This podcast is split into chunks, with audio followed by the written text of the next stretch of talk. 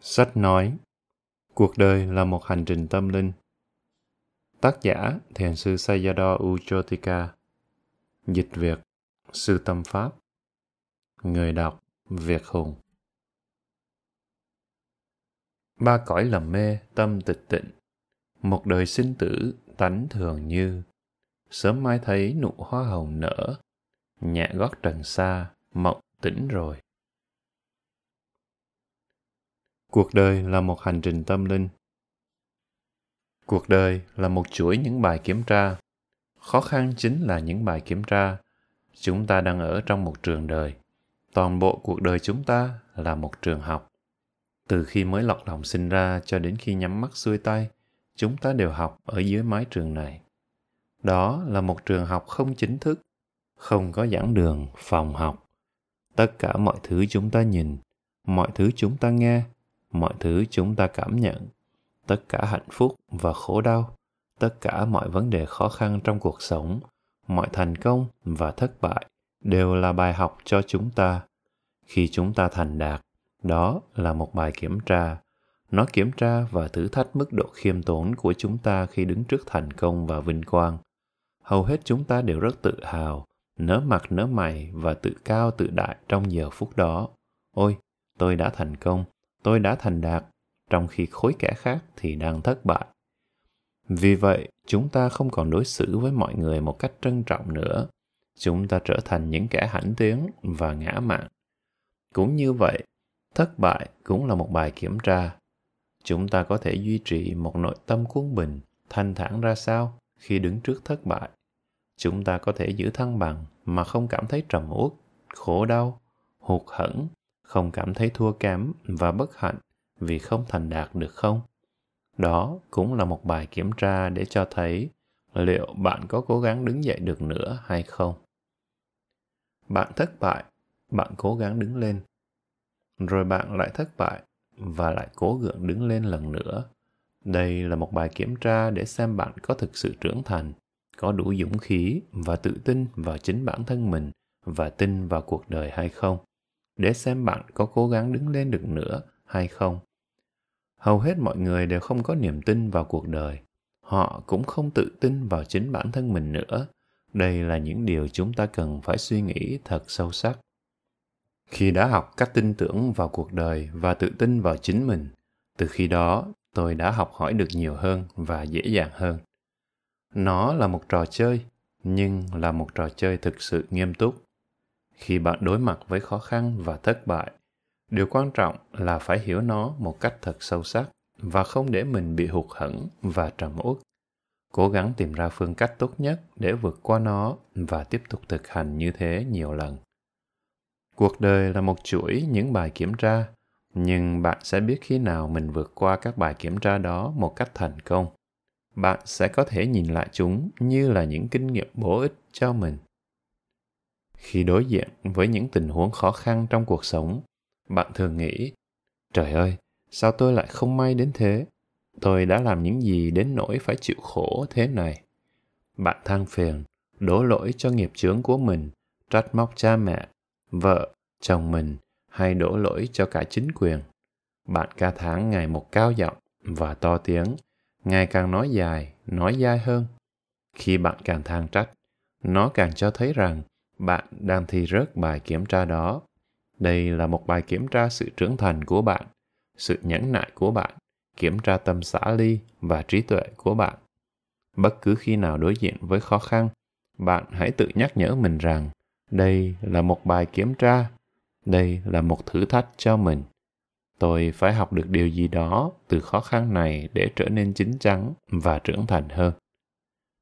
Tôi thích nói về bản thân mình bởi vì đó là con người mà tôi hiểu rõ hơn cả. Cuộc đời tôi là một hành trình đầy những khó khăn, cơ cực. Từ khi còn là một cậu bé, tôi đã phải gánh chịu biết bao nỗi khó khăn, khổ ải trên đời, hết cơ hàng này đến nghiệp chướng kia. Nhưng tôi cũng đã học hỏi được rất nhiều từ chúng.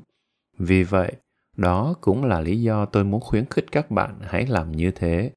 Cho dù những khó khăn vất vả bạn đang trải qua đó có nặng nề, đau đớn đến đâu cũng hãy cố gắng duy trì một mức độ quân bình, buông xả nào đó trong tâm.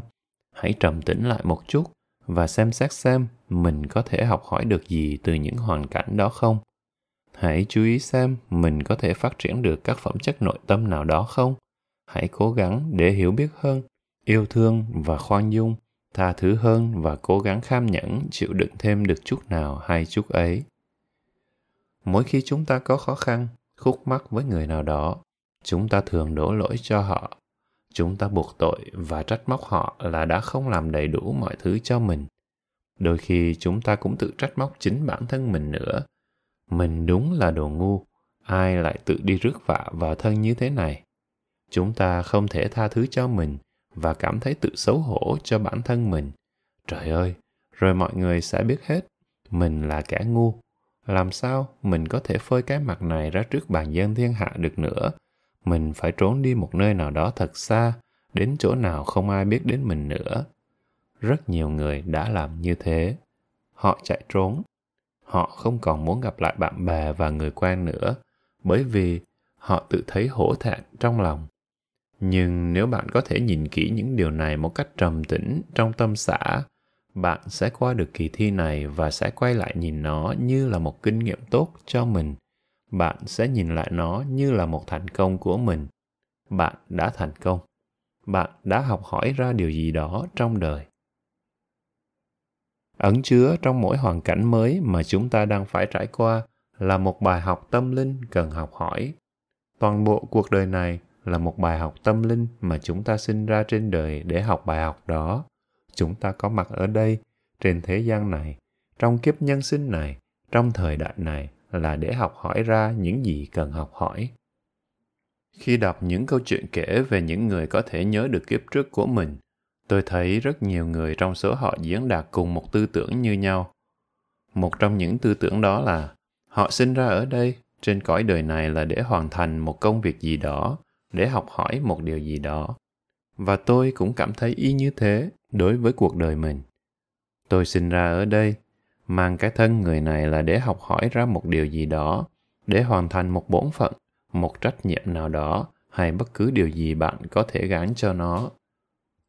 Khi nhìn cuộc đời theo quan kiến đó, từ góc độ đó, tất cả mọi thứ trong cuộc đời bạn sẽ trở nên vô cùng ý nghĩa.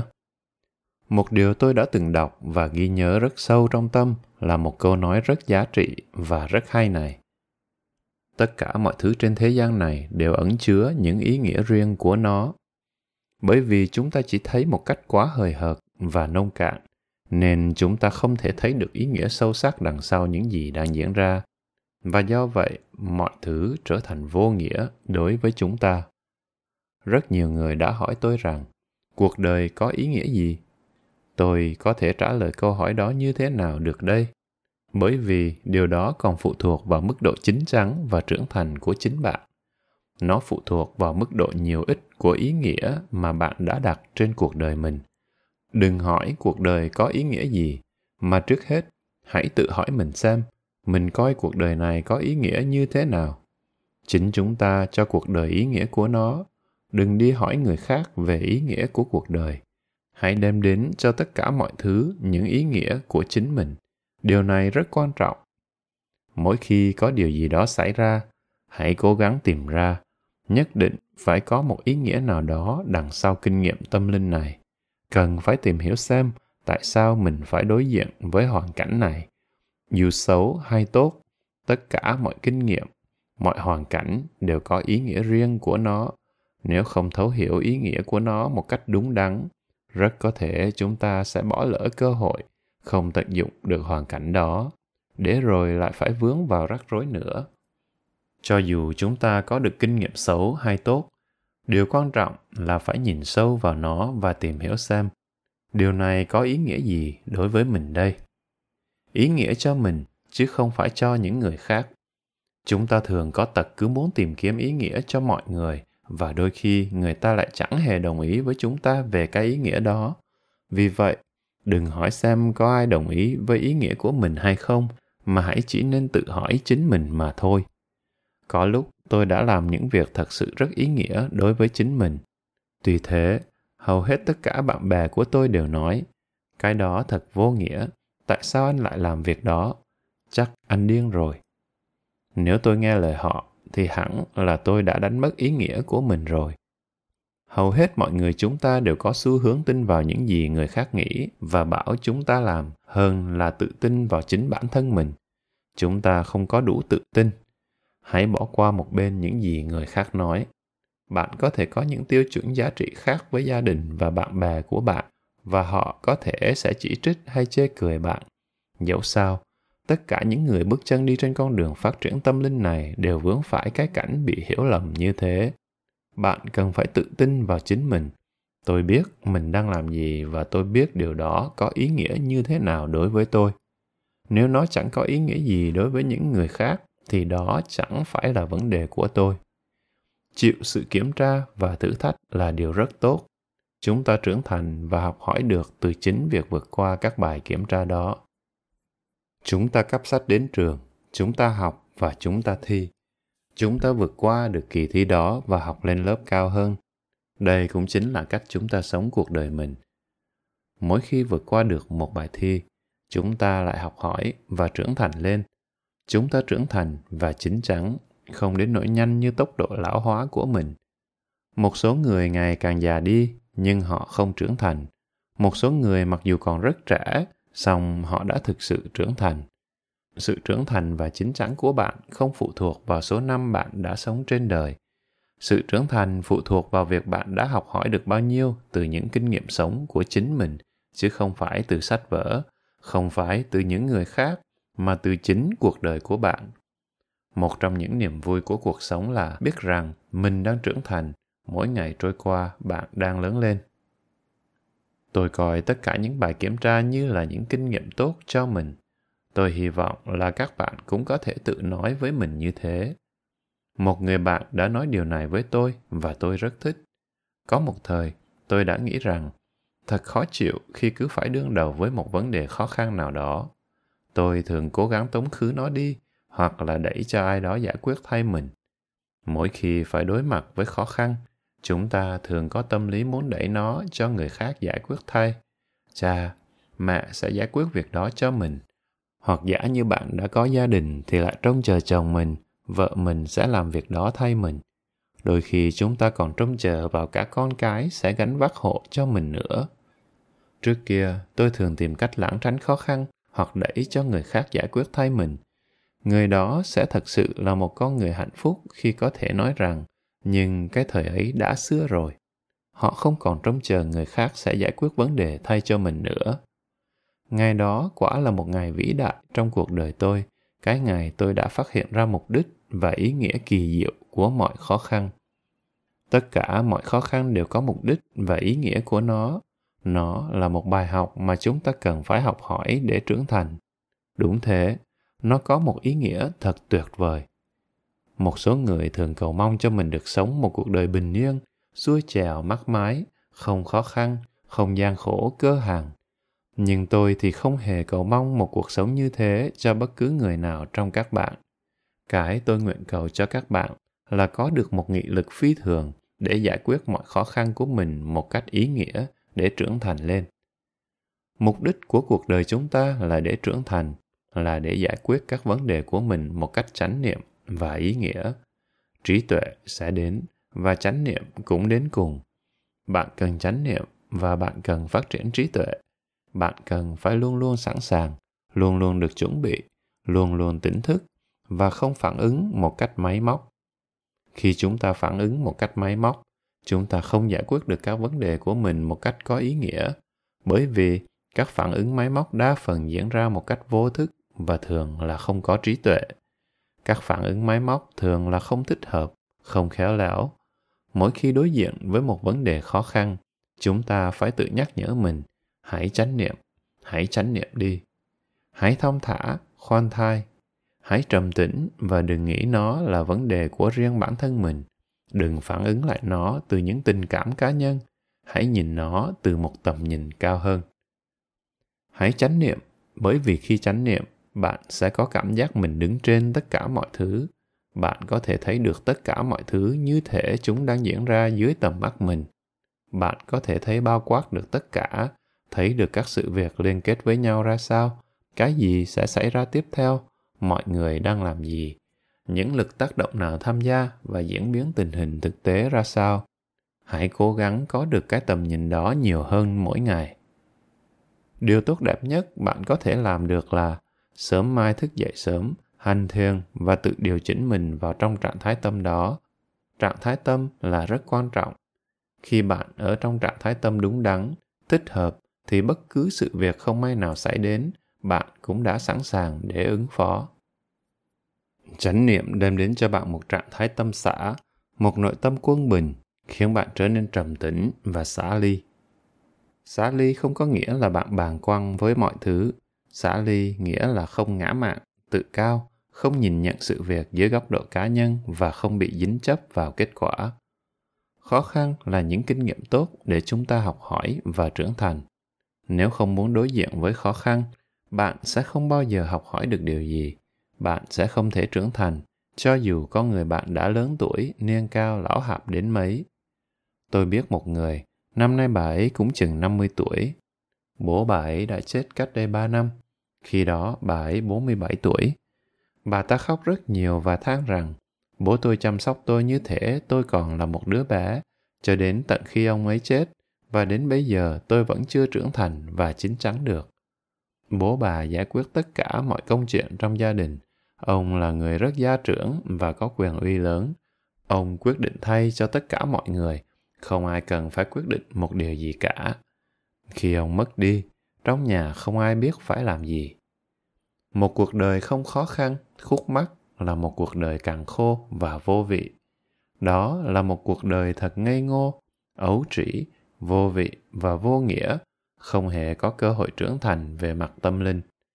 Thực ra, chính những hoàn cảnh khó khăn trong cuộc sống mới là những cơ hội để chúng ta học hỏi và phát triển các phẩm chất tâm linh của mình.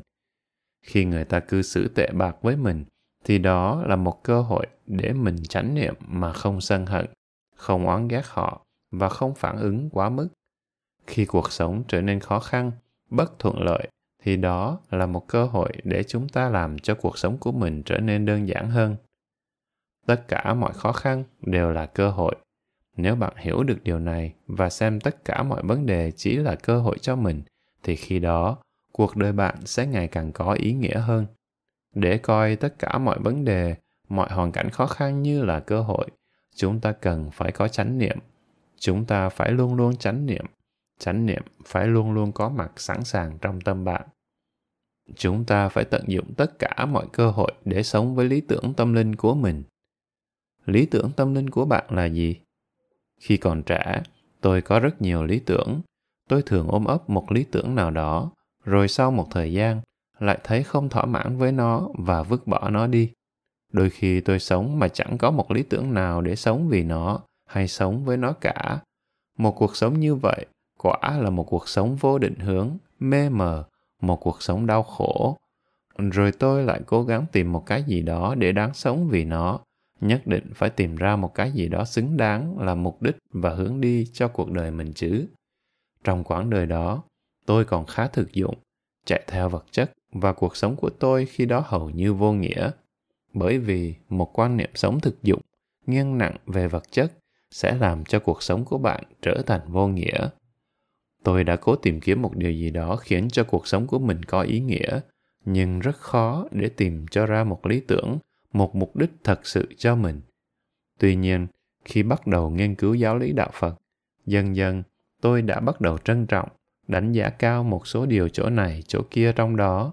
Tôi chưa thể hiểu hết được tất cả mọi điều. Thời đó, tôi là một kẻ hoài nghi và rất cứng đầu cứng cổ, không dễ chấp nhận bất cứ điều gì từ bất cứ một người nào tôi luôn sẵn sàng để không tin vào bất cứ ai, để luôn nghi ngờ tất cả. Tuy nhiên, tôi đã dần dần học hỏi ra được một điều gì đó. Chẳng hạn, tôi đã biết đặt mình vào vị trí của người khác mà suy nghĩ và lý tưởng của tôi lúc đó là không làm tổn thương đến bất cứ một ai cả. Tôi không muốn bị tổn thương. Vì vậy, tôi nghĩ điều quan trọng đối với mình là không được làm tổn thương bất cứ ai. Đối với tôi, không muốn bị tổn thương nghĩa là tôi không muốn bị người khác lừa dối không muốn bị xúc phạm sỉ nhục không muốn bị đối xử thiếu tôn trọng do đó nếu tôi cũng đối xử một cách thiếu tôn trọng với người khác nếu tôi làm tổn thương đến họ thì điều đó có nghĩa rằng tôi là kẻ hai mặt. Đó là điều không tốt. Vì vậy, tôi đã nuôi dưỡng lý tưởng này và cho đến nay, nó vẫn là lý tưởng sống của tôi. Nếu tôi muốn được yêu thương, thì tôi phải là một người dễ thương. Tôi phải học cách yêu thương người. Điều đó là rất khó và tôi vẫn còn đang học cách để yêu thương vô điều kiện. Nếu tôi muốn được người khác tôn trọng, thì tôi phải biết tôn trọng người. Nếu tôi muốn được đối xử một cách chân thành, thì tôi cũng phải đối xử chân thành với người và điều đó đã trở thành lý tưởng của tôi.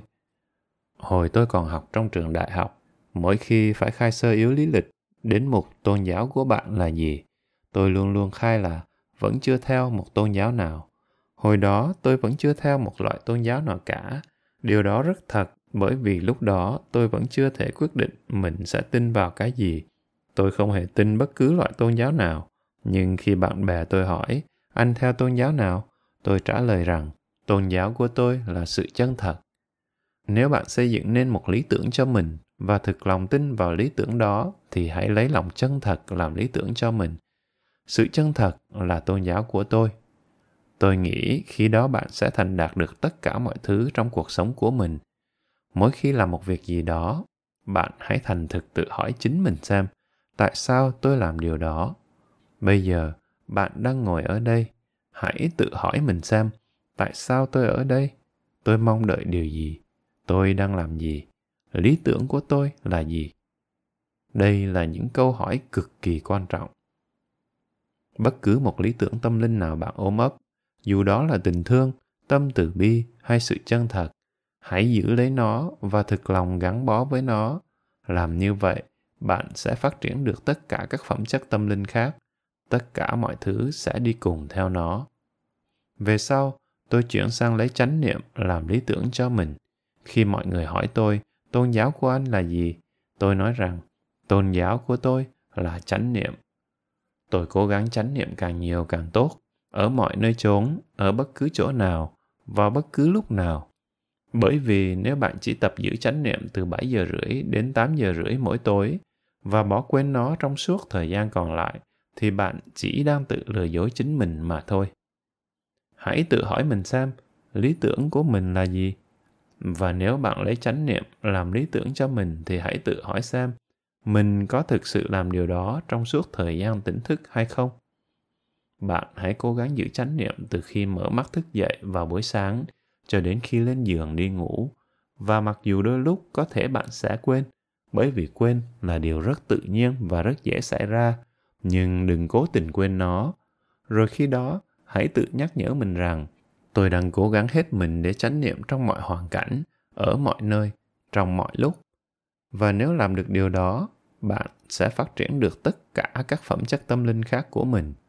Vì vậy, chỉ cần làm một việc đó thôi, nhưng hãy làm hết mình. Đó là điều rất quan trọng. Chúng ta phải tận dụng tất cả mọi cơ hội để sống với lý tưởng tâm linh của mình, không chỉ trong công tác từ thiện, không chỉ trong các công việc chính của đời mình, mà cả ở trong nhà, trên đường phố nơi chợ búa và trong mối quan hệ tương giao với tất cả mọi người thuộc mọi tầng lớp xã hội, mọi nơi, mọi chỗ. Nếu bạn làm được điều đó, bạn sẽ cảm nhận được sự mãn nguyện, luôn hiện hữu trong mình. Mặc dù vẫn biết rằng mình chưa phải là hoàn hảo, song bạn vẫn luôn luôn cảm thấy một sự thanh thản và mãn nguyện trong lòng. Kiến thức tự thân nó có rất ít giá trị mà chính sự vận dụng thực tế của kiến thức mới đem lại giá trị cho nó. Khi bạn đã học hỏi và hiểu được chánh niệm nghĩa là gì, hiểu biết nó qua kinh nghiệm thực tế, bạn sẽ biết được tâm mình. Bạn sẽ thấy được sự khác biệt về phẩm chất của tâm khi chánh niệm và khi thất niệm. Chẳng hạn, khi đáng trí, quên mình hay mơ mộng vẩn vơ, nếu thực sự nhận thức rõ hai trạng thái tâm này, bạn sẽ chọn cái nào? Tất nhiên là bạn chọn chánh niệm khi thất niệm khi đãng trí quên mình khi mộng ảo giữa ban ngày bạn đang cho phép tất cả các loại suy nghĩ lộng hành trong tâm để cho tất cả các loại cỏ dại mọc lan tràn trong ngôi vườn của mình. Thiền tập cũng giống như công việc chăm sóc một mảnh vườn bạn phải làm cỏ cho mảnh vườn của mình hầu như mỗi ngày bởi vì cỏ dại không ngớt theo gió bay vào vườn bạn. Giống cỏ rơi xuống vườn bạn nếu nhìn thấy khi chúng mới rơi vào, bạn có thể nhặt bỏ được ngay, nhưng nếu không thấy, chúng sẽ nhanh chóng mọc tràn lan. Nếu cỏ còn non, bạn vẫn có thể nhổ bỏ dễ dàng. Song nếu để yên một thời gian dài, chúng sẽ ăn sâu bén rễ um tùm, rất khó tiệt trừ. Nếu bạn để cỏ dại mọc kín cả khu vườn, hoa của bạn sẽ không có cơ hội lớn lên, bởi vì cỏ dại đã xanh um, lấn át cả hoa. Chúng hút hết dinh dưỡng và nước để nuôi cây, hoa sẽ không có đủ chất để mà lớn. Thiền tập cũng giống như công việc làm vườn. Bạn phải chăm sóc mảnh vườn của mình mỗi ngày, làm đất tơi xốp và tưới tắm cho cây. Điều quan trọng là cách chúng ta sống cuộc sống hàng ngày của mình ra sao, cách chúng ta sử dụng những nguồn lực có được một cách hữu ích như thế nào và cách chúng ta đối xử với những người xung quanh với tình thương như thế nào. Chỉ ngồi thu lưu một góc hành thiền thì không đủ. Khi chúng ta trở nên nhạy cảm hơn với bản thân mình, chúng ta sẽ nhạy cảm hơn đối với những người khác. Có khả năng yêu thương được mọi người, đó là điều rất quan trọng. Khi thực hành thiền tuệ quán Vipassana, chúng ta cũng nên thực hành một số loại thiền khác nữa để hỗ trợ cho thiền Vipassana. Một trong số đó là thiền tâm từ, tức là tu dưỡng tình thương và tấm lòng từ ái, nhân hậu. Không có tâm từ, chúng ta không thể nuôi dưỡng trái tim mình.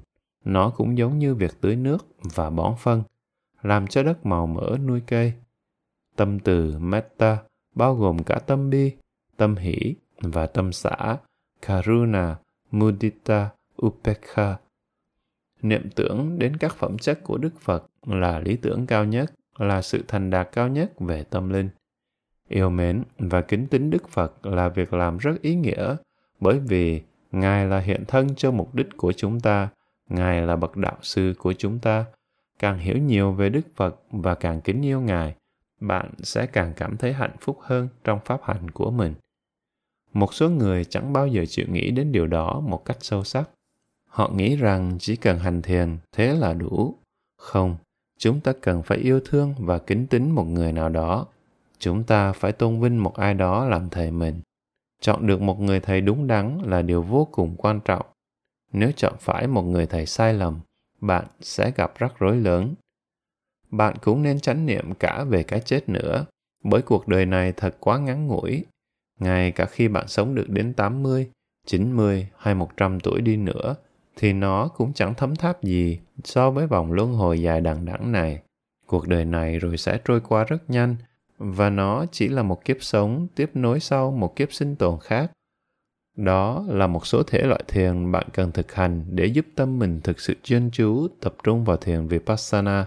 Nếu không, chúng ta sẽ bị xa lãng bởi rất nhiều thứ.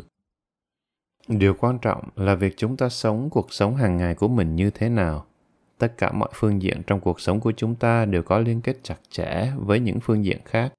Hãy trầm tĩnh thong thả và để những ý tưởng này thẩm thấu sâu trong tâm bạn. Tất cả mọi mặt của cuộc sống đều có liên kết với những phần khác trong cuộc đời bạn. Bạn không thể chia sẻ riêng rẽ mọi thứ ra được. Sự chia sẻ, ngăn ô, xếp hộp này là điều rất phổ biến trong thế giới ngày nay. Chúng ta cứ nghĩ rằng mình có thể tách rời mọi thứ ra khỏi nhau được. Chẳng hạn, có một thiền sinh tôi biết là một doanh nhân. Tuy nhiên, anh ta không trung thực trong công việc làm ăn anh ta thường nói dối. Khi một người bạn chỉ ra điều đó, anh hành thiền, nhưng trong lúc làm ăn, anh lại chẳng hề trung thực tí nào. Anh ta đáp, ồ, đó là hai việc khác nhau chứ. Anh ta nghĩ rằng mình có thể lừa dối trong công chuyện làm ăn, rồi sau đó đi đến thiền viện, hành thiền và mong được giác ngộ. Bạn không thể làm những việc như thế được. Nếu bạn là người chẳng hề biết yêu thương, lạnh lùng sắc đá và nhẫn tâm trong quan hệ với người rồi lại đến thiền viện hành thiền để mong giác ngộ, thì sẽ không có cách nào khiến cho điều đó xảy ra được đâu. Bạn không thể chia sẻ mọi thứ theo cách đó được. Tất cả mọi mặt trong cuộc sống của chúng ta đều có liên quan, kết nối với những mặt khác của cuộc sống. Chân lý này là nền tảng cơ bản cho một cuộc đời giác ngộ. Nếu bạn thực sự mong muốn phát triển các phẩm chất nội tâm thì hãy phát triển trí tuệ và chánh niệm ở tất cả mọi nơi và trong tất cả mọi mối quan hệ. Bất cứ việc gì bạn làm, hãy làm một cách thật cẩn thận và chánh niệm. Tôi có thực sự trung thực không? Tôi có là một người biết yêu thương không? Tôi có chánh niệm không? Nếu bạn có thể làm được điều này, và thực sự nó cũng không dễ làm được đâu, nếu bạn có thể làm một cách kiên trì, bạn sẽ phát triển được các phẩm chất tâm linh của mình và thiền sẽ trở thành bản chất của bạn song nếu bạn làm một điều gì đó không tương ứng, khế hợp với pháp hành của mình, thì xung đột sẽ chất chứa trong tâm bạn. Với những xung đột nội tâm như thế, bạn sẽ không thể thực sự phát triển được tuệ giác thâm sâu. Đó là một số điều tôi muốn các bạn hãy ghi nhớ, hãy suy nghĩ và đưa vào thực hành trong thực tế. Mục đích có sẵn rồi. Nào phải vọng xa xôi, dặm trình thông dong bước hoa trắng nở ven đồi. Bẻ gãy xiềng gông. Chừng nào chúng ta còn đánh giá, đo lường người khác bằng tiêu chuẩn của mình và chừng nào chúng ta còn tự đánh giá mình bằng các tiêu chuẩn của người khác, chừng đó chúng ta sẽ còn luôn luôn đau khổ. Chặt đứt vòng thập nhị nhân duyên hầu hết chúng ta đã từng nghe nói đến thập nhị nhân duyên Patichasamupada, pháp duyên khởi, pháp tùy thuộc phát sinh. Trong 12 nhân duyên này, có hai cách khởi đầu. Một là khởi đầu từ vô minh avijja, vô minh duyên hành avijja pachaya sankhara. Pachaya nghĩa là duyên, do vô minh làm duyên cho hành, các hành động về thân, khẩu, ý, thiện hay bất thiện, tất cả đều là hành, sankhara. Kể cả thiền và các tầng thiền an chỉ định, jhana cũng đều là hành. Thiền vipassana hoàn toàn khác, bởi vì chuỗi mắt xích 12 nhân duyên có thể bị phá vỡ bằng cách thấy đúng thực tướng của danh và sắc. Điều này tôi sẽ giải thích chi tiết sau. Tuy nhiên, khi hành giả thực hành thiền an chỉ định jhana, khi thể nhập vào trong các tầng thiền, bạn sẽ không thể thấy được thực tướng của danh và sắc. Bạn tự đồng hóa mình với chúng. Bạn thấy và cảm nhận rằng nó chính là của mình và điều đó sẽ tạo duyên cho một lần tái sinh khác. Nó sẽ là một cảnh giới rất tốt đẹp bởi vì trạng thái tâm thiền đó rất tập trung, định tĩnh, an lạc và rất sáng suốt. Song ở bên trong vẫn còn vô minh. Kiếp tái sinh kế tiếp sẽ là sự phản ánh của trạng thái tâm đó tất cả mọi thứ xảy đến trong cuộc đời chúng ta đều là sự phản ánh trạng thái tâm của chính chúng ta. Đây là một quy luật rất cơ bản mà chúng ta phải hiểu. Chính các trạng thái tâm và sức mạnh của chúng sẽ tạo ra những hoàn cảnh trong cuộc sống của chúng ta. Đôi khi mọi người hỏi tôi, tại sao lại có loại đời sống này xảy ra? Cái gì là nhân duyên khiến nó xảy ra như vậy? Có bao nhiêu loại cảnh giới sinh tồn? Tôi không thể nói cho các bạn biết là có bao nhiêu loại kiếp sinh tồn được, bởi vì điều đó tùy thuộc vào số lượng các trạng thái tâm. Tùy thuộc vào các trạng thái tâm khác nhau mà các dạng sinh tồn khác nhau có thể diễn ra. Thậm chí ngay trong thế giới loài người này thôi, nếu bạn nghiên cứu thật cặn kẽ từng cá nhân mỗi con người, bạn sẽ thấy cực kỳ kinh ngạc. Mặc dù về mặt thể lý, chúng ta cùng ở trong một thế giới vật chất này, nhưng về mặt tinh thần, xúc cảm và tri thức, mỗi cá nhân chúng ta lại rất khác biệt nhau. Một số người sống trong những hoàn cảnh rất đau đớn, khổ sở, về mặt tinh thần họ luôn đau khổ, họ không có tình thương và lòng bi mẫn, metta, karuna, họ không có sự sáng suốt. Khi nghĩ về cuộc đời, chúng ta nên nghĩ nhiều hơn đến phẩm chất của tâm. Người này có thể là một tỷ phú, trong khi kẻ khác có thể nghèo rất mồng tơi nhưng kẻ nghèo đó vẫn có thể sống một cuộc đời rất mãn nguyện và hạnh phúc, trong khi con người giàu có kia có thể đang phải trải qua một cuộc sống đầy đau khổ. Chúng ta không thể đánh giá cân đo đong đếm cuộc đời một con người dựa trên tiền của hay địa vị hay bất cứ cái gì mà người ấy đang sở hữu. Nếu tôi phải đánh giá cuộc đời của một người nào đó, tôi sẽ đánh giá họ bằng chính trạng thái tâm của họ. Nếu họ là người tự ái, nhân hậu và biết đủ và nếu tâm của họ an lạc và trong sáng, họ sẽ sống một cuộc đời tốt đẹp. Vì vậy, cuộc sống là sự phản ảnh các trạng thái tâm của bạn. Cuộc đời bạn thành công hay thất bại là tùy thuộc vào trạng thái tâm của bạn, chứ không phải vào những gì bạn có. Có một người đến hỏi tôi về sự thành công trong cuộc sống. Anh ta làm việc rất chăm chỉ để được thăng quan tiến chức. Anh ta đánh giá cuộc đời mình bằng sự thăng tiến trong sự nghiệp và anh ta vẫn còn tiếp tục phấn đấu để được bổ nhiệm lên một chức vụ cao hơn. Anh ta đang nghĩ đến việc đi học thêm để lấy một cái bằng nữa để được thăng chức. Tôi hỏi anh ta tại sao anh lại muốn được thăng chức, và anh ta nói rằng nếu được thăng chức thì anh ta sẽ được hưởng lương cao hơn. Thế tại sao anh lại muốn lương cao? Tôi hỏi. Để có nhiều tiền hơn và mua một căn nhà to hơn, một chiếc xe đẹp hơn. Tôi hỏi tiếp, tại sao anh lại muốn có một cái xe đẹp, muốn có nhà cao, cửa rộng? Khi đó, tôi sẽ thấy mãn nguyện và tự cho mình là một người thành đạt và điều đó sẽ làm cho tôi cảm thấy hạnh phúc. Tôi nói, đến một ngày nào đó, lưng còng, sức kiệt, anh phải dừng lại không còn làm được những gì mình đang làm nữa. Liệu lúc đó anh có nghĩ là cuộc đời anh đã thất bại không? Sự thành đạt của anh sẽ kéo dài được bao nhiêu lâu? Trong một số năm nào đó, anh có thể cảm thấy mình là người thành đạt, rồi sau đó lại quay về với thất bại. Chừng nào anh còn tự cân đo đong đếm cuộc đời mình bằng những gì mình có, chừng đó anh vẫn còn luôn luôn lo sợ một ngày nào đó mình sẽ lại thất bại. Rồi anh ta nói, ồ đúng thế, tôi sẽ nghĩ lại quá khứ của mình và về những gì mình đã đạt được và điều đó sẽ làm cho tôi cảm thấy hạnh phúc. Đó là một ảo tưởng. Hạnh phúc đích thực đến từ chính những gì mình đang là bây giờ, chứ không phải từ những gì mình đã là. Hầu hết chúng ta đều đi qua cuộc đời với một suy nghĩ rằng tôi đã như thế này tôi đã như thế kia. Tôi thường hỏi những người mới đến anh là ai? để muốn biết tên của họ. Nhưng một người thay vì cho tôi biết tên của ông ta lại trả lời rằng tôi là bộ trưởng. Tất cả những điều tôi muốn biết là tên của ông ta chứ không phải là ông ta đang làm cái gì ông ta quá quan tâm tới việc mình là ai đến nỗi không thể hiểu được câu hỏi của tôi.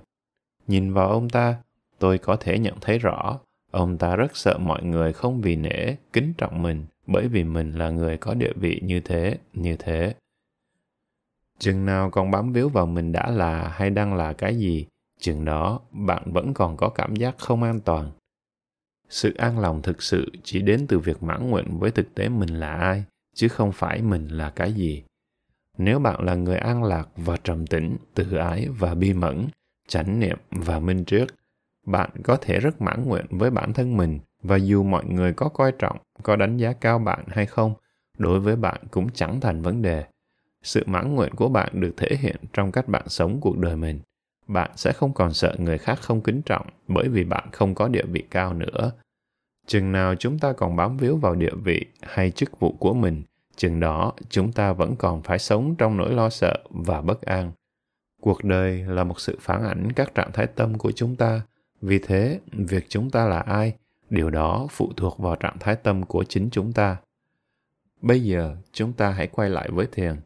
Trong thiền vipassana, chúng ta chú ý vào những gì đang diễn ra ngay trong hiện tại, không phải trong quá khứ. Chúng ta chú ý vào những gì đang diễn ra trong hiện tại song quá khứ vừa qua ngay tức thì cũng có thể được gộp vào trong hiện tại chẳng hạn nếu tôi đánh vào cái chuông này không tôi vẫn chưa đánh Bây giờ tôi chuẩn bị đánh. Vì vậy, nó vẫn còn ở trong tương lai.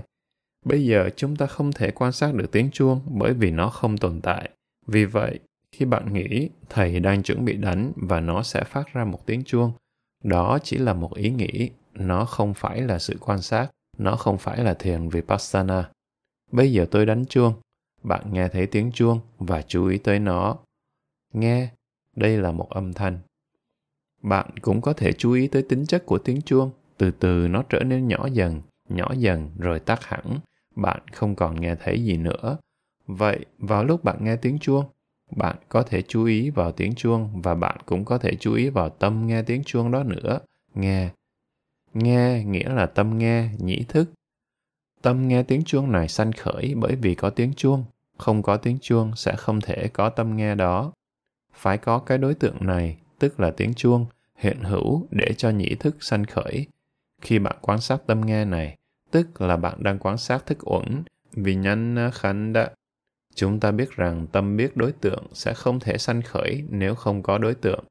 Tiếng động này là nhân của tâm nghe này. Chúng ta có thể thấy được mối quan hệ nhân quả giữa chúng với nhau, và nhân này cũng chính là samudaya, sự sanh khởi. Samudaya có hai nghĩa, sanh khởi và nguyên nhân. Do đó, thánh đế thứ hai được gọi là Dukkha Samudaya Satcha, sự thật về nguyên nhân của khổ hay là tập đế. Do đó, âm thanh này là nhân của tâm nghe này. Chúng thường xuyên song hành với nhau, cái này là nhân cho cái kia.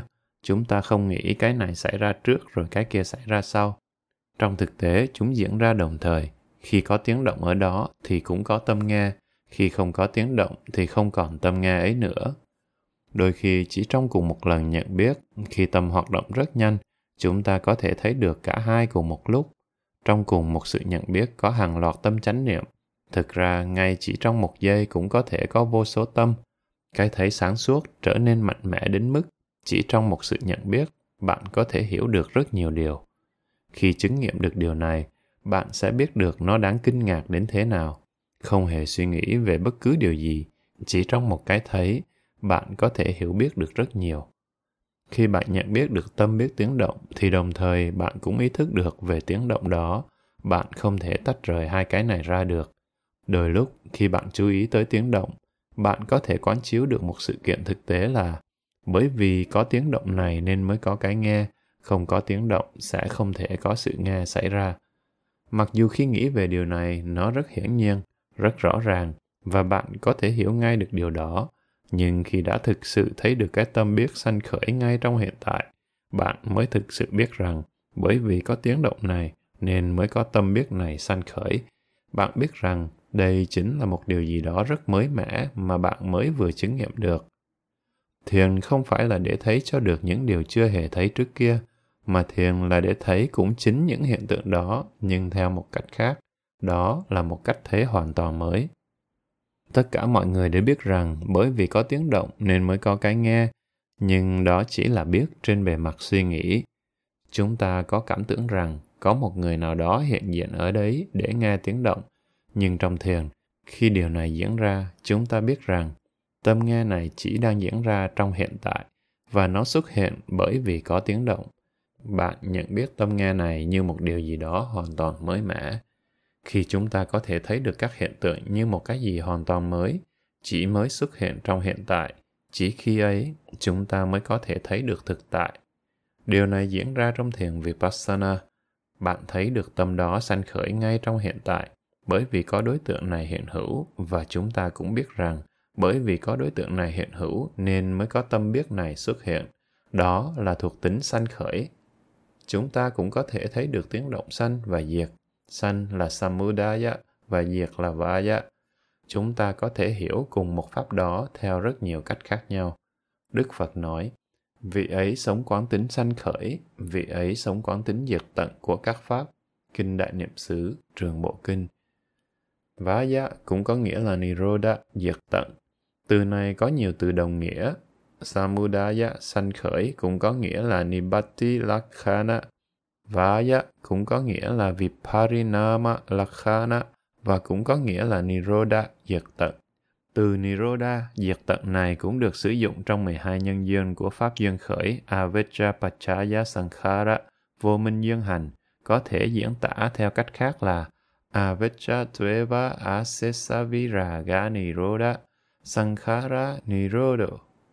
Các hành diệt do hoàn toàn ly dục và diệt tận vô minh ở đây có sử dụng từ diệt tận là Niroda, do đó khi có vô minh avijja là có hành Sankhara.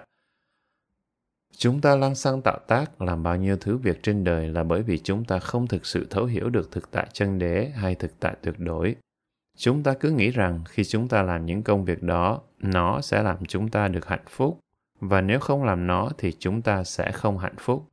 Ở đó luôn luôn có mặt của cái tôi, nhưng khi chúng ta thực sự nhận chân ra rằng không có cái gì là cái tôi thực sự mà chỉ có những tiến trình tâm lý và vật lý danh và sắc khi đó tri kiến của chúng ta sẽ thay đổi. Khi vô minh avijja đã hoàn toàn bị tận diệt thì ngay cả những việc thiện chúng ta làm cũng không còn tạo nghiệp nữa.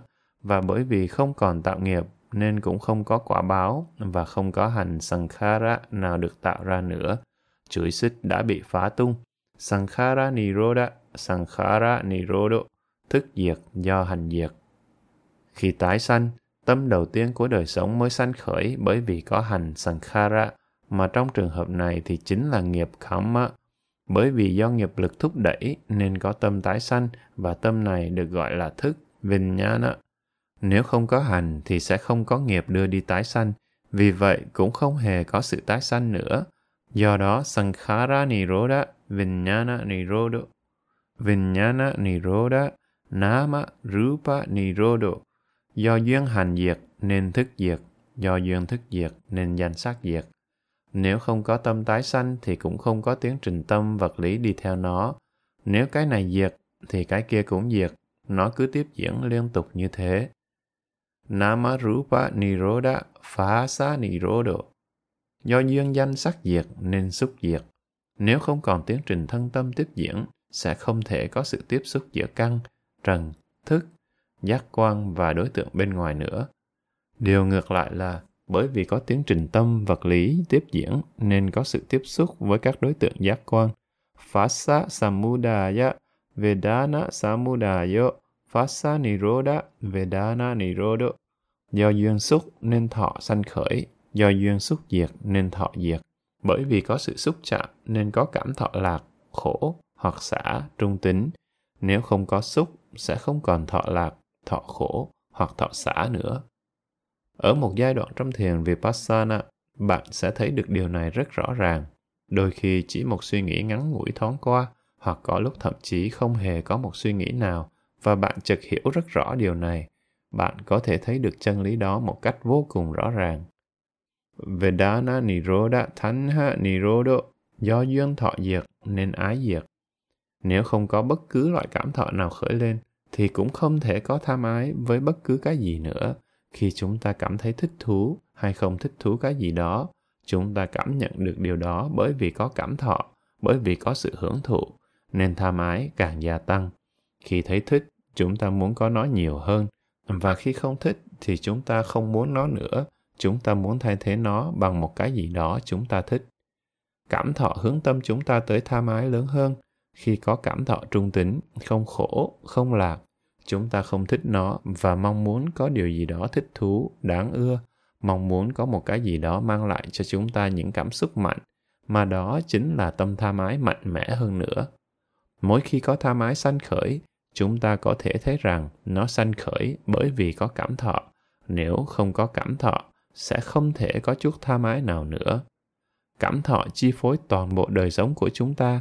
Cảm thọ chính là nhân tố thúc đẩy chúng ta làm mọi công này, việc kia để được cảm thấy thoải mái, dễ chịu. Khi thấy được điều này một cách rõ ràng, nó sẽ giúp tâm chúng ta trở nên xả ly hơn. Chính sự xả ly này là tự do, giải thoát.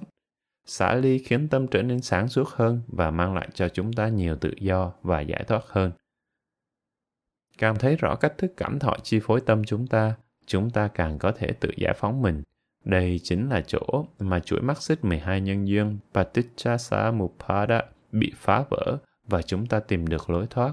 Mắt xích giữa thọ, Vedana và ái thánh ha.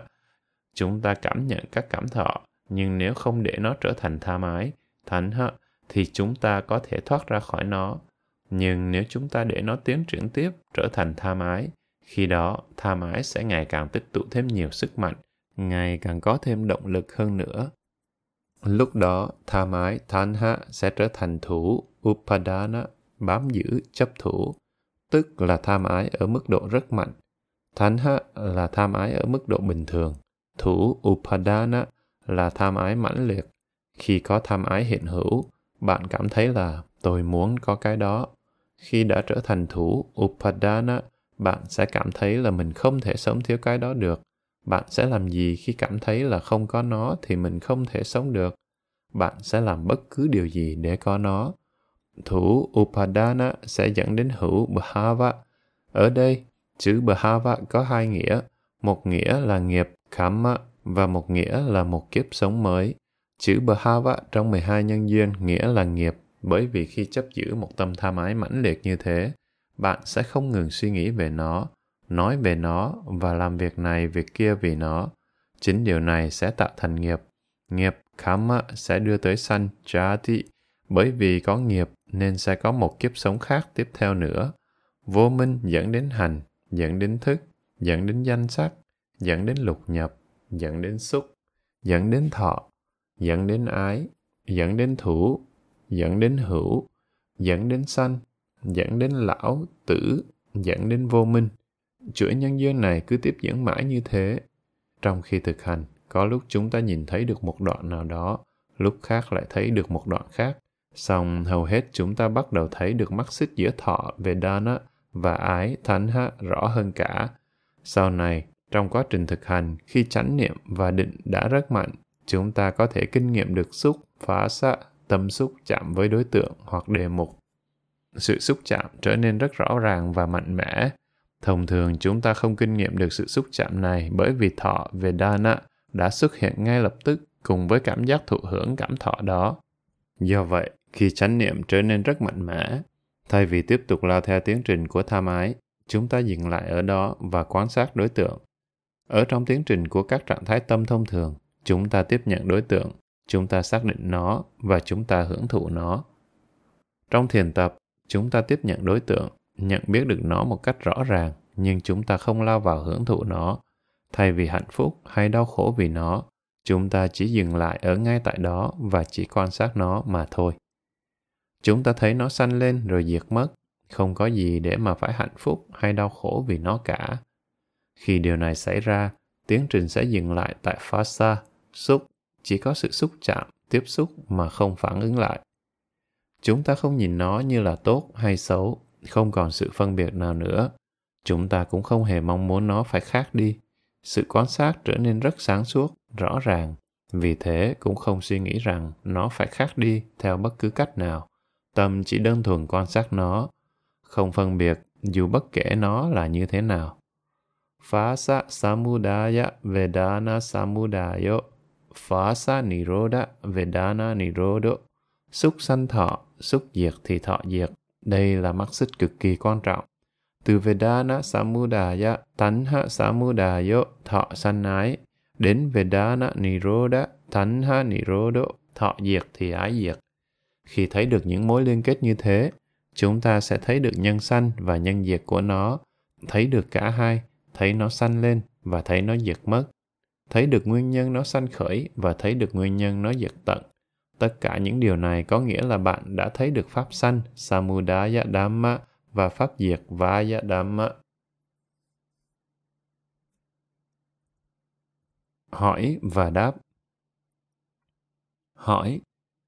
Trong khi hành thiền, chúng ta có thể thấy được mọi thứ một cách rất rõ ràng, sáng suốt và không tham cầu, mong muốn, nhưng trong cuộc sống đời thường thì rất khó để không phản ứng. Đáp. Đúng vậy, trong cuộc sống hàng ngày thì khó mà không phản ứng, không tham cầu mong muốn điều gì.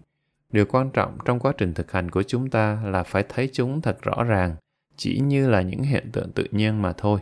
Để thấy được tham muốn đó không phải là một người nào. Tham muốn sanh khởi bởi vì có cảm thọ, bởi vì có sự tiếp xúc với những ấn tượng giác quan. Trong quá trình thiền tập, bạn có thể thấy được cả toàn bộ tiến trình một cách rất rõ ràng.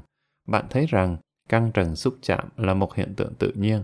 Cảm nhận được những ấn tượng kích thích của giác quan cũng là một hiện tượng tự nhiên. Tham muốn cũng là một hiện tượng tự nhiên. Không có người nào, không có chúng sanh nào ở đó cả. Khi bạn nhận chân rõ ràng điều này tự giác này có một sức mạnh vô cùng to lớn. Ngay cả trong cuộc sống hàng ngày, có những lúc bạn thất niệm và bị lôi đi theo đối tượng bên ngoài, bạn bị cuốn theo chúng. Tham cầu mong muốn điều này, điều kia, bạn phản ứng lại với chúng xong, ngay thời điểm bạn chánh niệm về chúng, mức độ tác động của phản ứng và tham muốn đó sẽ nhanh chóng tan biến và bạn cảm thấy được giải thoát ở một mức độ nào đó. Trong quá trình thực hành, điều quan trọng hàng đầu là không được cố vượt qua tham ái một cách hoàn toàn ngay lập tức, mà phải tiến dần từng bước một. Việc đầu tiên là phải thấy tất cả chúng chỉ như là những hiện tượng tự nhiên mà thôi. Ở đó không có chúng sanh nào, không có người nào cả ngay cả tầng đạo quả đầu tiên cũng chưa tận diệt được tham và sân Tầng đạo quả đầu chỉ đoạn tận được tà kiến chấp rằng có một linh hồn, một thực thể trường cửu mà thôi.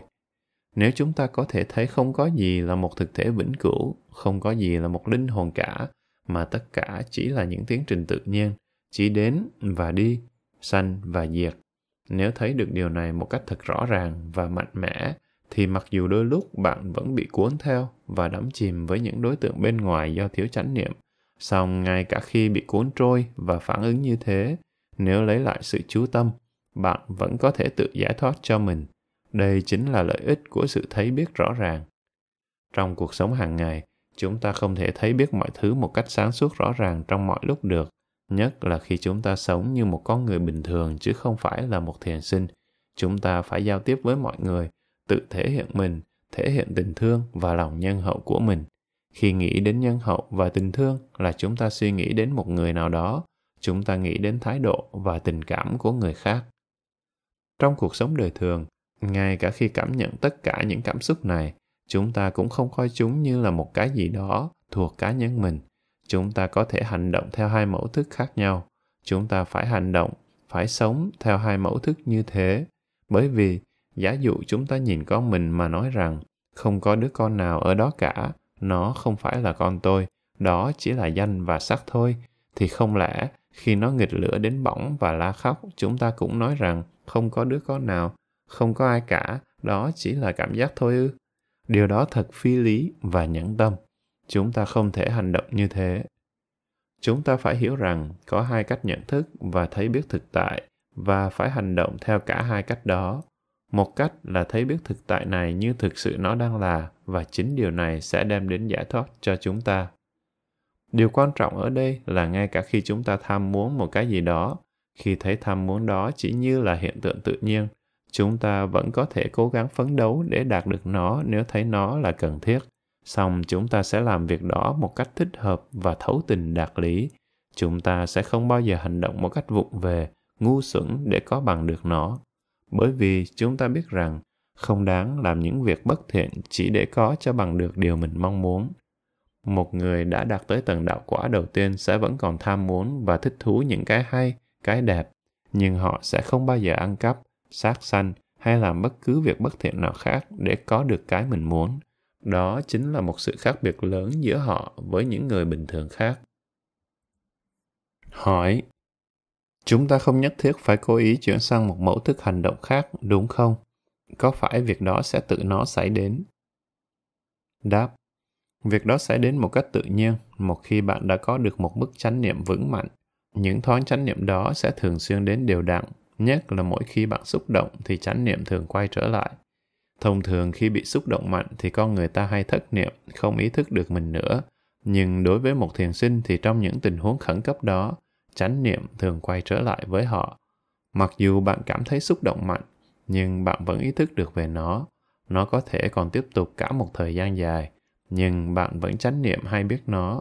Do đó, một thiền sinh giỏi sẽ không còn bị mắc kẹt trong bất cứ trạng thái tình cảm hay cảm xúc nào nữa.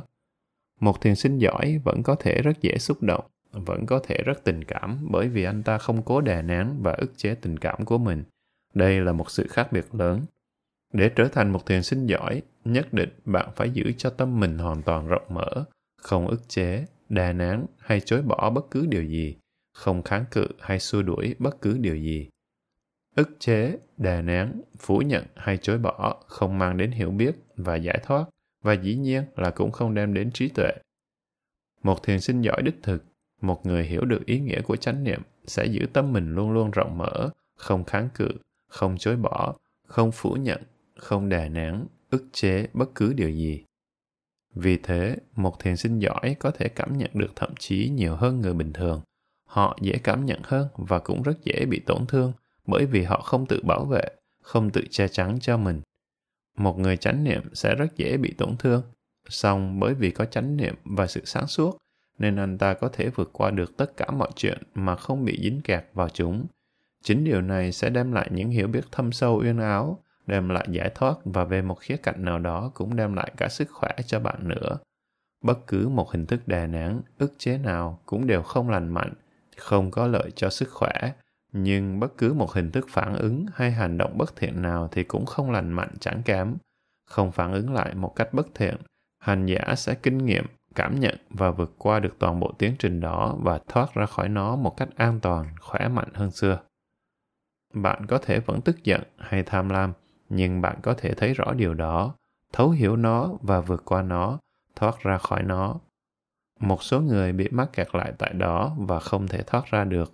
Họ bị kẹt lại trong một số loại tình cảm hay cảm xúc nào đó và trở nên rất ốm yếu không lành mạnh. Khi bạn gặp khó khăn hay một vấn đề rắc rối nào đó nếu có chánh niệm bạn sẽ không chạy trốn nó, không kháng cự lại nó và cũng không tự bào chữa hay biện hộ cho mình, mà bạn sẽ chú ý nhiều hơn nữa và học hỏi từ nó. Khi phải có một hành động nào đó, bạn sẽ hành động với chánh niệm và trí tuệ, cố gắng làm những điều tốt đẹp và lợi ích nhất cho mọi người. Bạn không giải quyết vấn đề chỉ cho một mình bản thân mình. Khi có một vấn đề khó khăn và bạn muốn giải quyết nó, thì hãy làm sao để vấn đề của những người khác cũng được dàn xếp êm thấm. Chẳng hạn, có một lần tôi đến xem một bể chứa nước bởi vì tôi rất thích nhìn ngắm mặt nước, dù đó là nước hồ hay nước bể. Khi tới đó, tôi thấy có nhiều người đang tắm trong bể, mà thực ra nước trong bể đó là để dùng làm nước ăn. Tôi tới nói chuyện với người quản lý bể nước và nói rằng để mọi người tắm rửa ở đó là không tốt, bởi vì những người khác sẽ phải uống nước đó. Ông ta nói ông sẽ đến rình và bắt tất cả bọn họ. Đó là cách giải quyết vấn đề của ông ta. Vì vậy, tôi nói, ông có thể làm như vậy được bao nhiêu lần? Ông có thể bắt và phạt một số người rồi sau đó ông lại đi. Ông có thể thường xuyên làm như thế được không? Tại sao không kiếm lấy ống nước và đưa nước đến nhà cho họ? Họ sẽ không đến tắm ở bể nữa. Khi bạn muốn giải quyết vấn đề của mình, thì hãy giải quyết cả vấn đề của người khác nữa. Chỉ khi đó, bạn mới thực sự giải quyết được tận gốc vấn đề. Đây chính là điều tôi thường tự nhắc nhở mình mỗi khi muốn giải quyết một vấn đề nào đó. Tôi thường hay nghĩ đến cả những người có liên quan và xem mình có thể nhân tiện giúp giải quyết vấn đề của họ được hay không. Chỉ khi đó thì mới có thể thực sự giải quyết được tận gốc rễ vấn đề. Khi có một vấn đề rắc rối nào đó xảy ra, thường có rất nhiều người liên quan đến nó. Tôi thấy một số người chỉ quen giải quyết vấn đề bằng áp bức, đè nén hay trừng phạt mà thôi. Nhưng làm như vậy sẽ không bao giờ giải quyết được vấn đề cả. Hỏi, nếu chúng ta thực sự chánh niệm và cảm thấy có ý muốn phải hành động, làm sao chúng ta có thể trở thành một người thực sự phát triển về tâm linh? Và làm sao biết được đó chính là chánh niệm ngăn không cho chúng ta làm điều đó hay đó chỉ là do mình sợ bị thất bại hay sợ chết mà thôi? Đáp nỗi sợ thất bại sợ mình sẽ không thành công đến từ một cảm giác mạnh mẽ về sự ngã mạn hay lòng kiêu hãnh của mình nhưng kiêu hãnh không phải là thủ phạm mà chính ngã mạn mới là thủ phạm đích thực. Khi đã phát triển chánh niệm và trí tuệ, bạn sẽ nhìn nhận thành công theo một cách rất khác. Thành công không còn mang ý nghĩa như cũ nữa. Bạn sẽ không còn đánh giá cuộc đời mình bằng số tiền mình có, mà bạn đánh giá cuộc đời mình bằng chính trạng thái tâm của mình. Nếu thực sự hạnh phúc và mãn nguyện với tâm mình, bạn sẽ rất bằng lòng và biết đủ và sẽ không còn đánh giá mình theo những tiêu chuẩn của người khác nữa trong hầu hết mọi trường hợp chúng ta đánh giá người khác bằng những tiêu chuẩn của chính mình và tự đánh giá mình theo những tiêu chuẩn của người khác nếu còn tiếp tục làm như thế chúng ta sẽ còn luôn luôn đau khổ. Trong quá trình hành thiền, bạn thấy được mọi thứ một cách rất rõ ràng và vượt qua được thân kiến Sakkaya Ditthi, tà kiến chấp ngã, tức là một cảm giác về bản ngã rất mạnh. Khi đó, tiêu chuẩn giá trị của bạn sẽ hoàn toàn thay đổi và bạn sẽ không còn trở lui lại nữa. Bạn sẽ thấy cái gì là giá trị đích thực trong đời. Bạn sẽ thấy được ý nghĩa thực sự của cuộc sống. Bạn sống với những giá trị của riêng mình và rất hạnh phúc về điều đó khi có người nào đó thành công về vật chất, bạn cũng không tự so sánh mình với họ đôi khi, thậm chí bạn còn cảm thấy bi mẫn, tội nghiệp cho họ nữa bạn suy tư đến một thực tế là con người này đang phung phí cả cuộc đời mình chỉ để tìm kiếm vật chất mà không quan tâm phát triển các phẩm chất tâm linh của mình đó là lý do tại sao họ đã đánh mất đi một điều thực sự quan trọng trong đời. Bạn không coi họ là những con người thành công. Mặc dù họ có thể làm rất tốt một công việc nào đó, song họ đã bỏ quên một công việc quan trọng nhất, phát triển tâm linh. Khi bạn đã thấy và sống với những giá trị đích thực của cuộc đời, bạn sẽ cảm thấy vô cùng tri túc và mãn nguyện với nó. Mặc dù bạn cảm thấy ít ham muốn vật chất hơn, nhưng bạn vẫn thấy có một ham muốn khác đó là ham muốn phát triển hơn nữa những phẩm chất tâm linh của mình và ham muốn được giúp đỡ người khác. Bạn cũng thấy ra được rất nhiều thứ không đáng ham muốn và buông bỏ chúng. Hỏi, nhưng đôi lúc cũng có rất nhiều việc đáng làm chứ? Chẳng hạn như hiện nay tôi đang suy nghĩ đến một dự án giải trí. Tại sao sống trên thế giới này chúng ta lại cần quá nhiều đến chuyện trò và giao tiếp như vậy? Khi bạn đã mất đi bản ngã, bạn sẽ nghĩ rằng mình chẳng có gì để nói cả. Vậy khi nào đó là do sự vô ngã và khi nào đó là do sự tự lừa dối và sợ hãi thất bại xui khiến mình hành động? Đáp. Mọi người đều cảm thấy rằng mình cần phải làm một cái gì đó.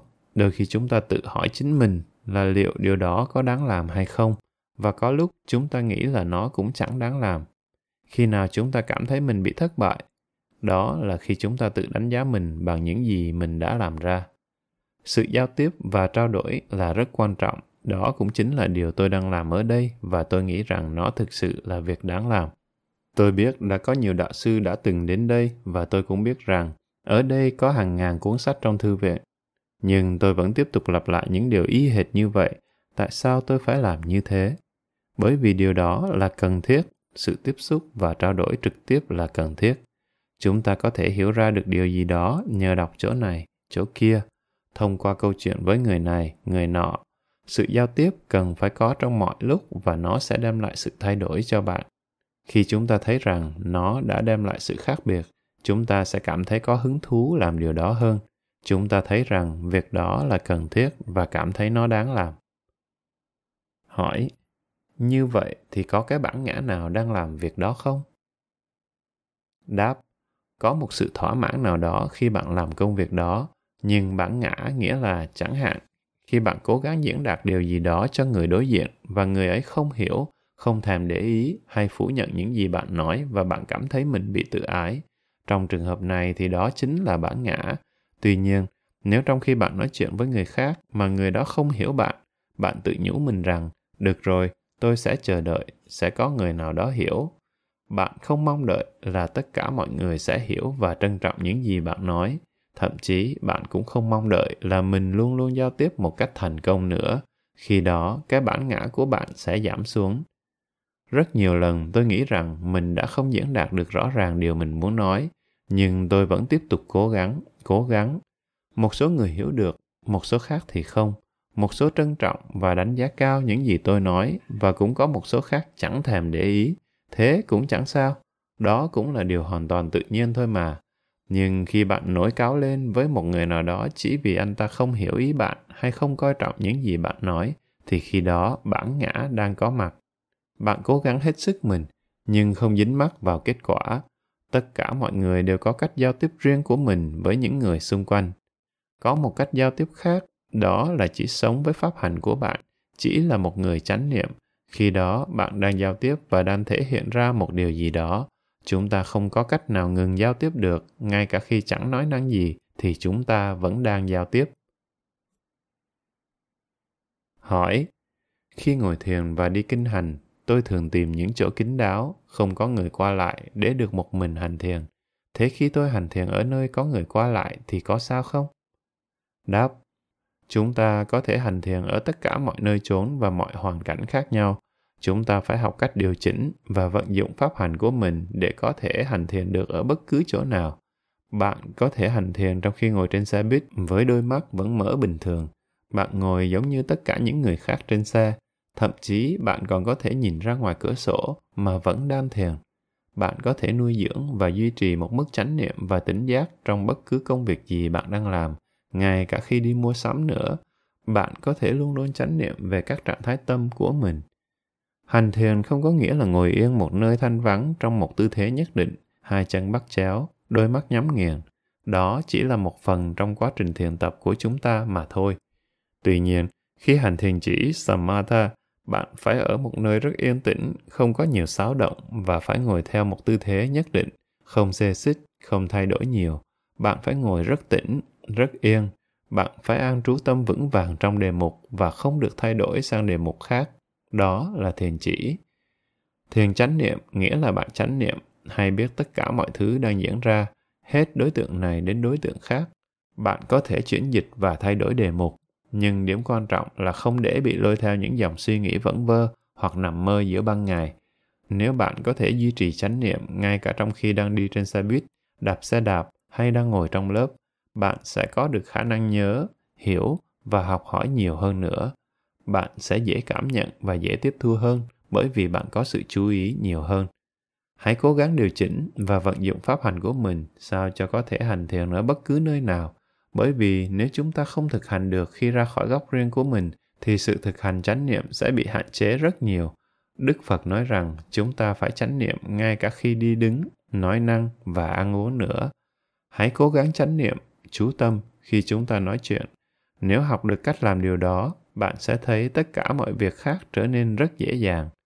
Từ hành thiền mang một nghĩa quá nghiêm túc, chánh niệm, tỉnh giác cũng có vẻ nghiêm trọng quá mức, chú tâm cũng thế. Thay vì dùng chữ hành thiền, tôi thích sử dụng chữ chú ý hơn.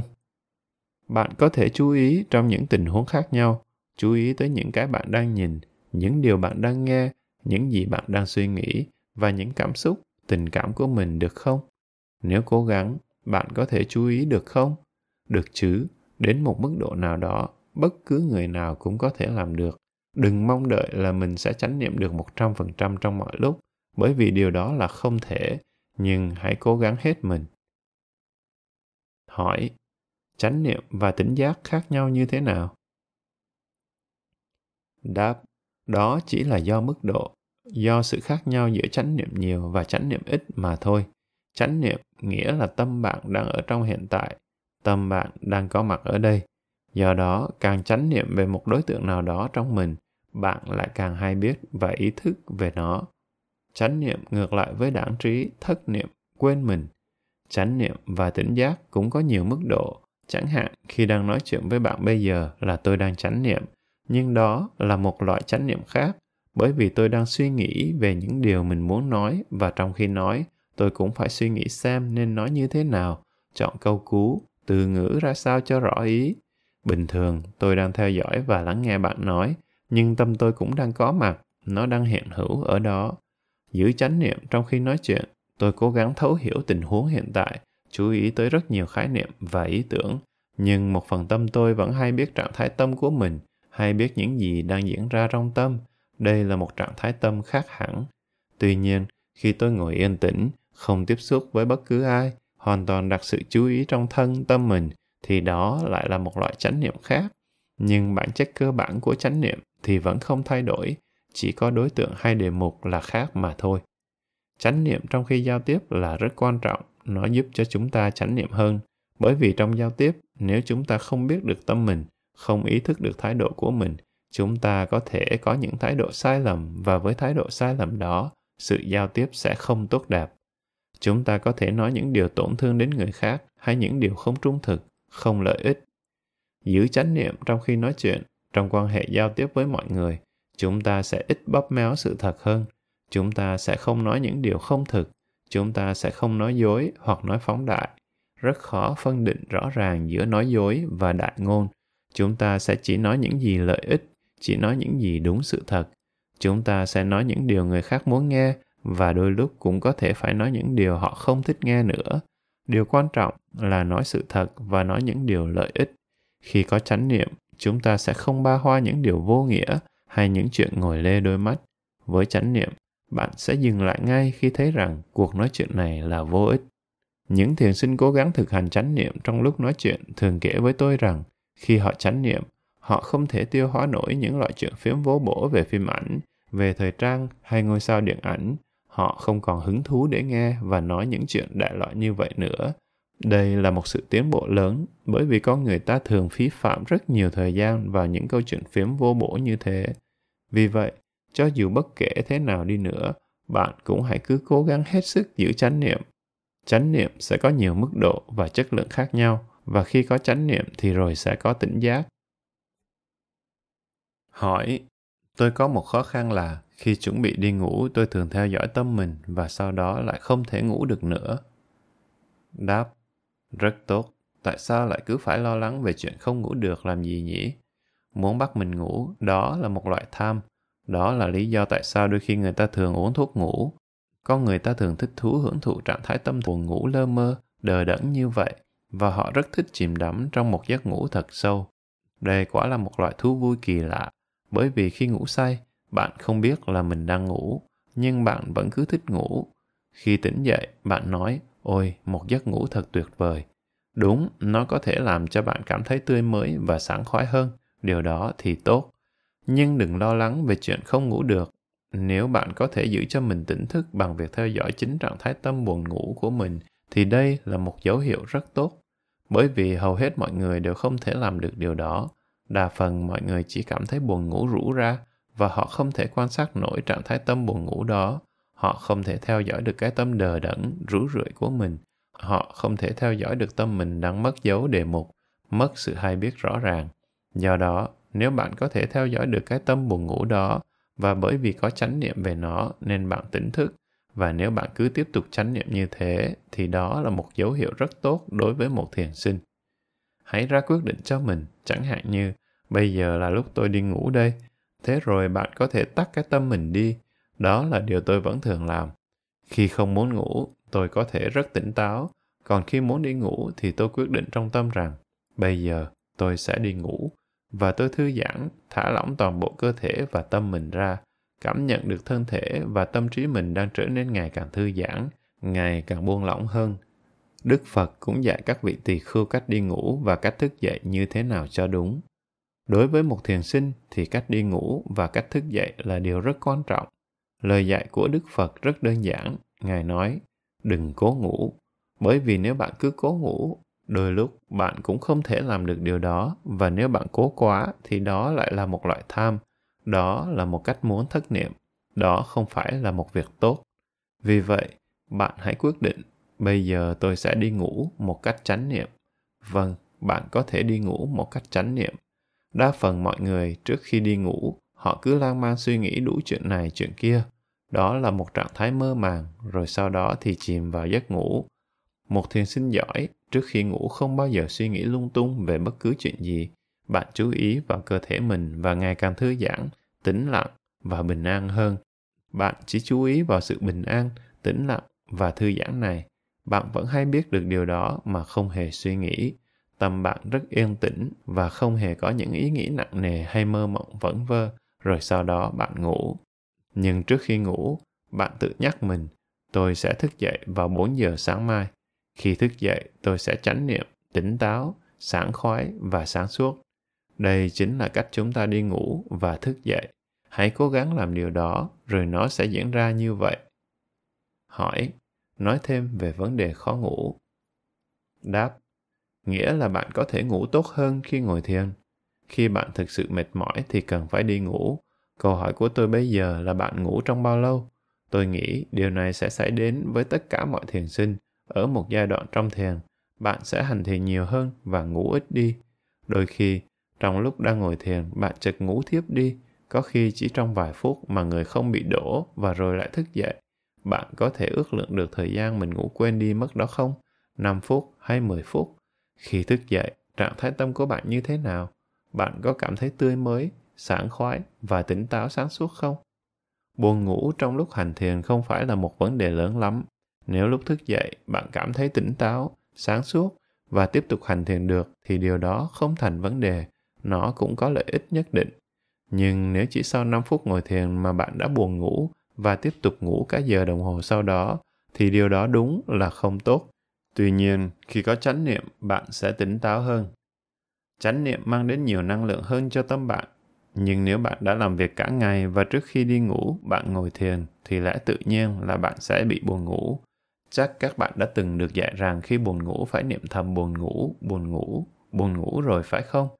Làm như vậy sẽ khiến bạn tỉnh thức bởi vì khi bạn thấy được trạng thái tâm hôn trầm, thì chính việc đó sẽ đem lại cho bạn thêm năng lượng.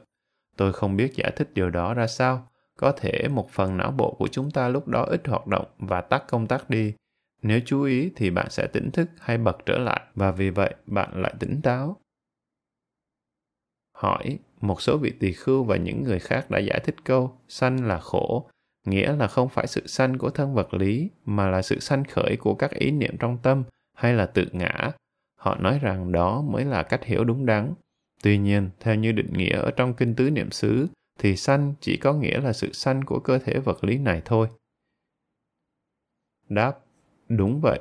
Chúng ta phải hiểu về khổ trong từng ngữ cảnh khác nhau, theo nhiều cách thức và chiều sâu khác nhau.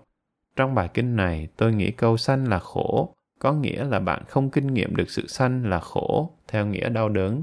Bạn thấy rằng sanh là một điều bất tội nguyện bởi vì bây giờ chúng ta không thể thấy được sự sanh của mình như thế nào nó đã xảy ra từ rất lâu trước đây đó là nghĩa thông dụng của từ sanh jati già Jara và chết Marana. Nhưng khi quan sát trực tiếp các hiện tượng tâm vật lý, chúng ta có thể thấy được sự sanh và diệt. Một số người muốn diễn dịch điều đó, rằng sanh là Jati, sanh ra và diệt là Marana, chết. Nhưng tôi nghĩ điều này đi hơi quá xa. Nó có ý nghĩa và ngữ cảnh riêng cùng với chiều sâu riêng của nó. Dù sao, khi chúng ta thấy bất cứ một hiện tượng nào bất toại nguyện, không vừa ý, thì chúng ta cũng thấy rằng sanh là bất toại nguyện. Nhưng nếu cứ nghĩ về sanh như là sự sanh của riêng mình và rồi đau khổ về điều đó thì không phải là giải pháp. Trì kiến về pháp đảm mạ không làm cho chúng ta đau khổ, bởi vì nếu thường xuyên đau khổ là khi đó có rất nhiều bản ngã trong đó. Chúng ta phải thấy ra được tất cả mọi thứ chỉ là bất tội nguyện và rồi xả ly, buông bỏ. Núi rừng viên không, mùa dân y năm 2006 Tiểu sử Thiền sư Sayadaw Ujotika Thiền sư Sayadaw Ujotika sinh ngày mùng 5 tháng 8 năm 1947 trong một gia đình Hồi giáo ở Miến Điện. Ngài được giáo dục trong một trường truyền giáo của nhà thờ Thiên Chúa Giáo, tốt nghiệp kỹ sư ngành điện tử và nghiên cứu sâu rộng về khoa học, tâm lý học và triết học phương Tây. Ngài đã lập gia đình và là cha của hai người con gái trước khi xuất gia là một nhà sư Phật giáo nguyên thủy. Ngài đã trải qua hơn 20 năm sống trong rừng sâu để độc cư tu thiền, sau đó chuyển về sống tại cố đô Yangon của Miến Điện. Sayadaw Ujotika là một thiền sư rất được kính trọng và nổi tiếng ở Miến Điện và trên thế giới. Mặc dù sinh ra và lớn lên ở Miến Điện, song thiền sư có một vốn hiểu biết uyên bác về nhiều nền văn hóa khác nhau. Ngài cũng đã từng nghiên cứu sâu rộng về văn hóa Tây Phương và đã nhiều năm sinh sống ở nước ngoài.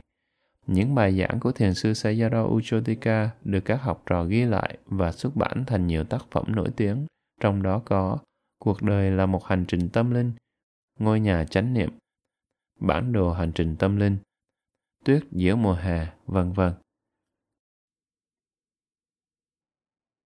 Các bạn vừa nghe xong sách nói Cuộc đời là một hành trình tâm linh. Tác giả Thiền sư Sayadaw Ujotika, dịch Việt, Sư Tâm Pháp, người đọc Việt Hùng.